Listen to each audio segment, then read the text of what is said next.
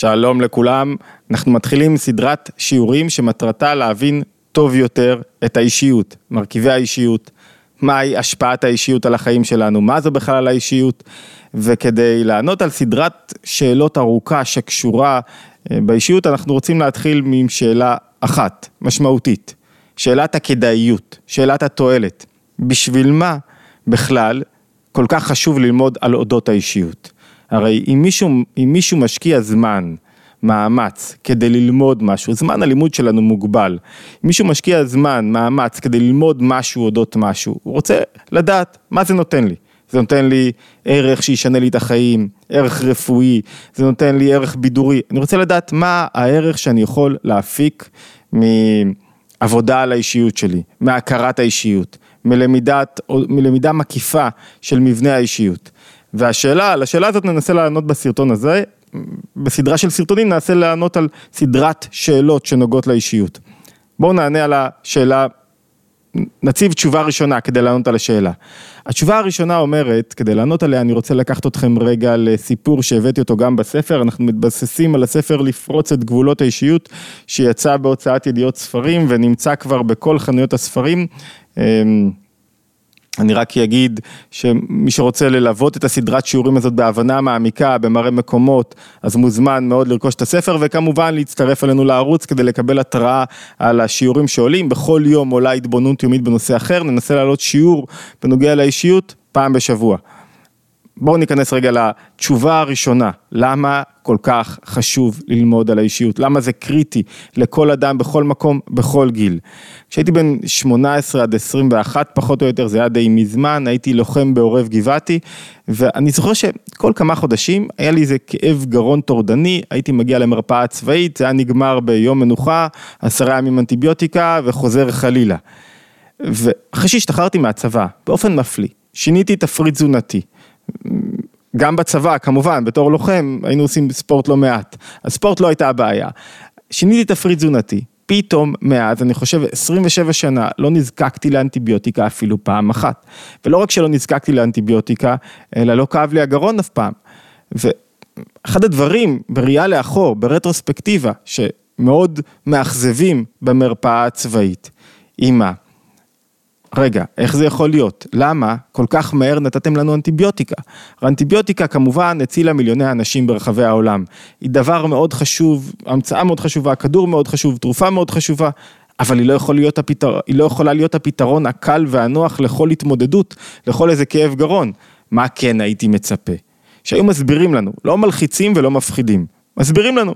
על נזקי העישון, על נזקי החטיפים המתועשים שהיינו אוכלים בלי הגבלה, על נזקי המאפים שהיינו אוכלים בלי הגבלה, להבין מה הם עושים לנו, להבין איך צריכה להיראות תזונה בריאה ולשלוח אותנו עם החומר, ללמוד אודותיו יותר. לא בטוח שזה היה מכסה לחלוטין את תופעת החטיפים והתזונה הקלוקלת, אבל זה בטח היה עוזר לנו אולי לשנות במעט, לחסוך קצת התמודדויות רפואיות שבגיל 18 עד 21 הן קלות לעין ערך והגוף מתגבר עליהן בקלות, בגיל מבוגר יותר זה חתיכת אתגר. והשאלה היא, למה? מה, הרי המרפאה הצבאית היא בעדנו, היא בעד החיילים, היא לא נגדנו.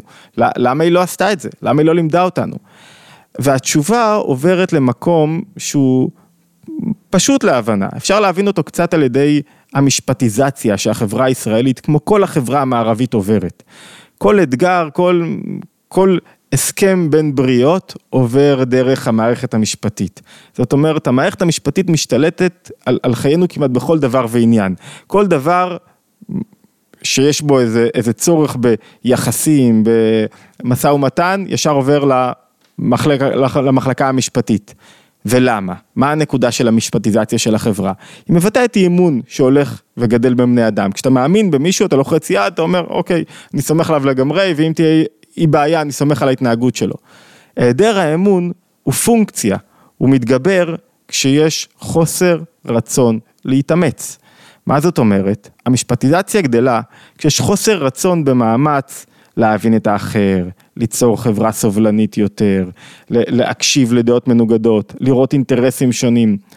כשאין לי סובלנות לזולת, אני צריך יותר את, ה, את הפתרון הקל והמהיר, תביא לי עורך דין, בוא נתבע.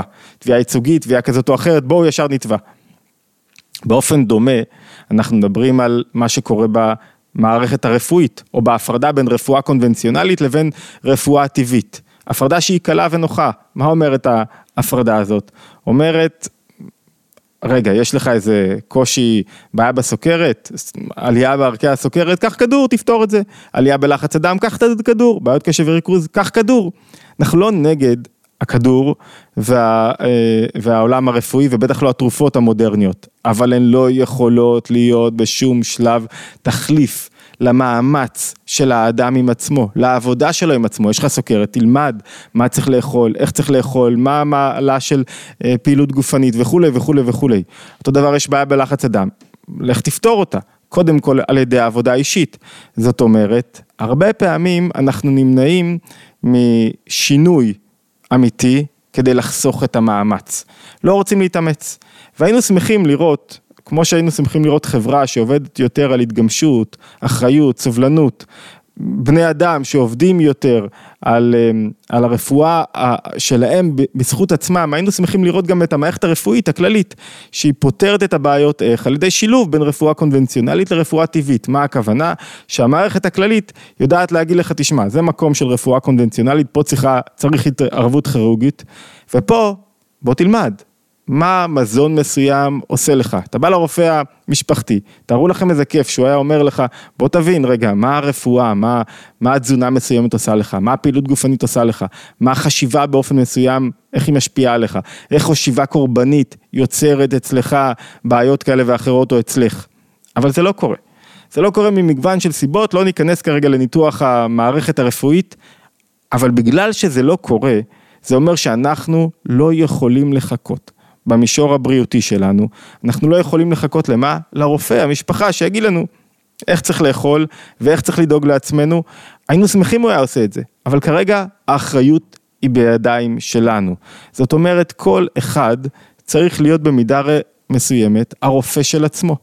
ההיגיון הזה בתחום הבריאותי, בתחום הבריאות הפיזית, תופס בדיוק בתחום הבריאות הנפשית. כל מי שרוצה להיות בעל נפש בריאה, צריך להבין טוב מאוד מה קורה לו בפנים, ממה האישיות שלו בנויה, מהם הכוחות הפועלים בו ואיך הוא יכול לשנות אותם. ההבנה הזאת לא חוסכת במקרים קליניים טיפול רפואי, טיפול מקצועי למי שצריך, אבל היא כן אומרת שכל אדם אחראי על הגורל שלו. ובעצם מחלות, כמו שמחלות פיזיות, כמו שסוכרת ולחץ דם הם לא גזירת גורל, הם תוצאה של איך שאנחנו מתייחסים לגוף שלנו. אותו דבר, מחלות או התמודדויות נפשיות בדרגות שונות, מהדרגות הקלות ביותר עד הדרגות הכבדות ביותר, כמו חרדה, דיכאון, ביקורתיות, שתלטנות, מלנכוליה, סטרס, נטייה לקורבנות, כל מה שלא תרצו, כל אדם מתמודד עם משהו, הלקאה עצמית הם לא גזירת גורל, הם, אנחנו יכולים לבחור ולשנות ולהתמודד, והרמב"ם כותב כך, אומר אומר, כמו שהוא מנסה לשרטט את התפקיד של רופא הגוף, ובהגבלה את התפקיד של רופא הנפש. כך כותב הרמב"ם. ואתה יודע שתיקון המידות הוא ריפוי הנפש וכוחותיה. זאת אומרת, תיקון המידות זה לא עבודה מוסרית חיצונית על דרכי ההתנהגות שלי רק, אלא בעיקר על העולם הפנימי שלי, על מבנה הנפש שלי, על גילוי נכון והרמוני של הנפש שלי. וכמו שהרופא, כדי לרפא את הגוף, צריך שידע תחילה את הגוף אשר ירפא. בכלל וחלקיו. הרי מה המעלה של הרפואה הגופנית? שהאדם, הרופא, מכיר היטב איך, ה, איך האיברים בגוף נראים, מה דרכי הפעולה שלהם, איך הם צריכים להיראות, וכך הוא יודע לרפא את האדם, הוא יודע מה הבעיה שלו. כך ממשיך הרמב"ם, מה הם, מה הם איברי הגוף. רצוני לומר גוף האדם וצריך שידע אילו דברים יהפכו אותו לחולה וישמר מהם ואילו דברים יבריאו ויכוון אליהם. אותו דבר בדיוק, כמו רפואת הגוף, כך רפואת הנפש, ויש ביניהם הגבלה שנעבור עליה באריכות במהלך הסדרה הזאת. כך רפואת הנפש, רופא הנפש, שרוצה לתקן את המצב הרגשי של האדם, צריך שידע את הנפש בכללה וחלקיה. מה יחלה אותה ומה יבריאה. צריכים לדעת מהם הכוחות הנפשיים שפועלים בנו, מהי התזונה הנפשית הרצויה, מהי תזונה נפשית לא רצויה, איזה מזון אנחנו כל אחד מאיתנו צריך אמ, כדי להיות בריא בנפשו. בריא בנפשו הכוונה כזה אדם שיכול להתמודד עם הרגשות הלא רצויים שלו, עם מופעים נפשיים לא רצויים שנעסוק בהם באריכות במהלך הסדרה הזאת. ככל שהוא יבין טוב יותר, ובכלל בתוך הערוץ אנחנו עוסקים באריכות בנושאים הללו, הסדרה מסכמת הרבה נושאים שבתוך הערוץ. ככל שהוא יבין טוב יותר את האנטומיה של הנפש שלו, הוא יוכל לטפל בנפש שלו. וכמו במקרה של רפואת הגוף, אנחנו לא יכולים לחכות שאיזה מישהו חיצוני ינתב לנו או יעניק לנו את המזון הנפשי הרצוי והנדרש שלנו לנפש. לנפש יש מזון נפשי מסוים שהיא צריכה, היא זקוקה לו, ואם אנחנו לא נביא לנפש, לא נשיג לנפש, לא נזין את הנפש במזון הרצוי, אז אף אחד אחר לא יעשה זאת. ו- ונלך ישר לפתרון הקל והמהיר, כדור. פתרון, כדורים יכולים לעזור, עזרו כנראה לאנשים רבים ברחבי העולם, אבל הם אף פעם, גם כשהם עוזרים, לא תחליף לעבודה של האדם בזכות עצמו. הם מקפצה, בגלל שהאתגר הגדול הוא העבודה עם הנפש, אז הם מקפצה, הם דרך לעזור לי רגע להתרומם כדי להגיע לנקודה מסוימת שבה אני אוכל לעבוד על עצמי, אבל הם לא תחליף. למאמץ, ולמה אנחנו לא עובדים על עצמנו? הרבה פעמים בגלל המאמץ.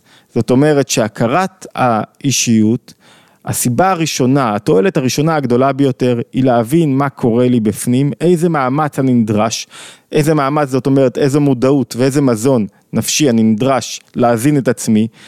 כדי להתגבר על אמ, אתגרים נפשיים, בעיקר אתגרים רגשיים כאלה ואחרים, כמו שאמרנו, מעצבות וחרדה ועד מלנכוליה והלקאה עצמית, עד קורבנות והיעדר אנרגיות וחוסר מקורות הנאה וזה שאני כבוי ולא רוצה לכבוש את העולם.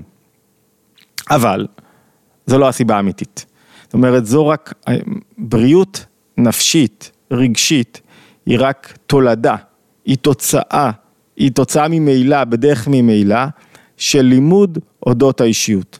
זו, זו לא הסיבה המרכזית הראשונה למה אנחנו צריכים ללמוד על אודות האישיות. הסיבה המרכזית הפנימית, כמו נחזור רגע לבריאות הגוף, הרמב"ם אומר, אומר משהו מאוד יפה. אומר, אם מישהו, שהבאנו אותו גם בספר הפוך, אם מישהו רוצה להיות מאוד בריא מסיבות אגוצנטריות, כדי חיצוניות כאלה ואחרות, הוא לא באמת יהיה בריא. המנהיג עצמו, על פי הרפואה, כותב הרמב"ם, אם שם על ליבו שיהיה כל גופו ואיבריו שלמים בלבד, אין זו דרך טובה. למה? אני, אני רוצה להגיע, לחתור ישר לנקודה. למה? כי בריאות היא רק אמצעי כדי להשיג משהו אחר. שנייה. סליחה. בריאות היא אמצעי כדי להשיג משהו אחר. מהו אותו משהו אחר? להשיג שליטה על החיים שלי. להשיג, להפוך אותי לאדם שהוא יוצר יותר, מגלה את הכוחות שלו, פעיל יותר, אדם שמממש את הפוטנציאל והתכלית שלו בעולם הזה. ונדבר גם מה זה הפוטנציאל והתכלית, כי יש המון טעויות בהבנת הפוטנציאל חיים שלי והבנת התכלית שלי. זאת אומרת, האתגר הגדול ביותר של האדם הוא מה? לגלות את הכוחות שלו במציאות. הבריאות הגופנית והנפשית הם חלק מה, מהאמצעי שנועד לעזור לי לממש את זה. כשאדם חולה, כואב לו איבר מסוים, בפשטות הוא לא יכול ללמוד, אין לו אנרגיות ליצור, הוא לא יכול לדחוף קדימה, אם אין לו כוחות ל- לעשות אפילו דברים פשוטים, אם הוא לא אוכל, מזין את עצמו כמו שצריך, אז כשהוא חולה, הוא מאבד זמן, איכויות, חולה בכל דרגה של חולי, בין אם נפשי, בין אם פיזי, כשאדם אה, יש לו איזה עצבות, או דיכאון, או, או חרדה, אז הוא לא מגלה את הכוחות שלו, הוא מפחד, הוא לא יוצא החוצה, הוא לא עושה, הוא לא מממש את עצמו, הוא, הוא, הוא, הוא לא פעיל, הוא לא קם מהמיטה, הוא לא מגלה יותר כוחות. זאת אומרת, האתגר האמיתי, אני, אני אולי אשלים סיפור שהתחלתי איתו קודם, הפסקתי לעשן, כדי לבאר את האתגר האמיתי, הפסקתי לעשן אה, כמה שנים אחרי השחרור מהצבא, וזה נורא. יקולל היום שבו לקחתי את הסיגריה הראשונה בגיל 15 ונגמלתי בגיל, אני יודע, 28, 30, משהו בסגנון. והפסקת העישון היה בה איזה פלא מאוד גדול עבורי. כי מה עשתה הסיגריה? שלטה בי. מה זאת אומרת שלטה בי? כל פעם שיש, אני יושב בספרייה ועכשיו אה, אה, הסיגריה, יש לי צורך בסיגריה, חייב לצאת החוצה. מה זאת אומרת? אתה עכשיו יושב בספרייה לומד? לא, אתה חייב לצאת החוצה. קיץ, חורף, קר בחוץ, חם בחוץ, לא משנה, אתה משלם את מס, לא הניקוטין, את מס השליטה של הסיגריה עליך. וזה נורא, כי אתה נרגיש נשלט. ופתאום כשהפסקתי לעשן, חוויתי את אחת החוויות הנעימות בחיים האנושיים, שהיא מה? וואו, אני שולט על עצמי. אני יכול לבחור, לא לצאת החוצה, אין שום כוח שמחייב אותי לצאת בקיץ, בחורף. אני פתאום יכול להרגיש שאני יכול לשלוט על המציאות חיים שלי, על הרגעים שלי, על הזמן שלי, על ההוויה שלי, על הגוף שלי.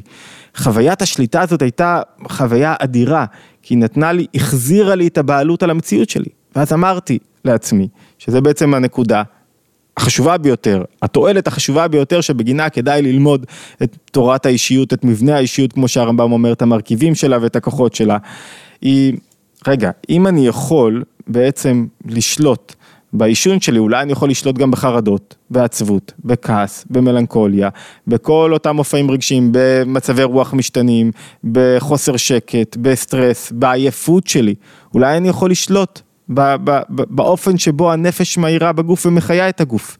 והתובנה הזאת, התודעה הזאת, היא זאת ששלחה אותי ללמוד לעומק את תורת האישיות, את מבנה האישיות, וזה אני חושב התועלת המרכזית ביותר והחשובה ביותר, שכל אחד צריך ללמוד ולהפיק בחייו, ולכן ללימוד תורת האישיות היא לא פריבילגיה, היא הכרח, משימת חובה לכל אדם בכל מקום.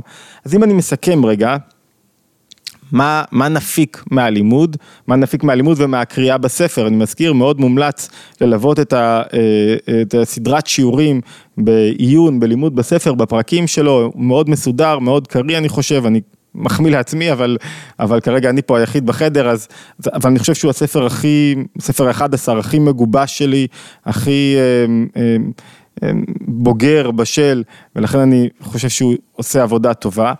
אז מה מה אנחנו מצפים להפיק? מה המטרות, מה היעדים שלנו? אחד, להבין איך הנפש שלי נראית.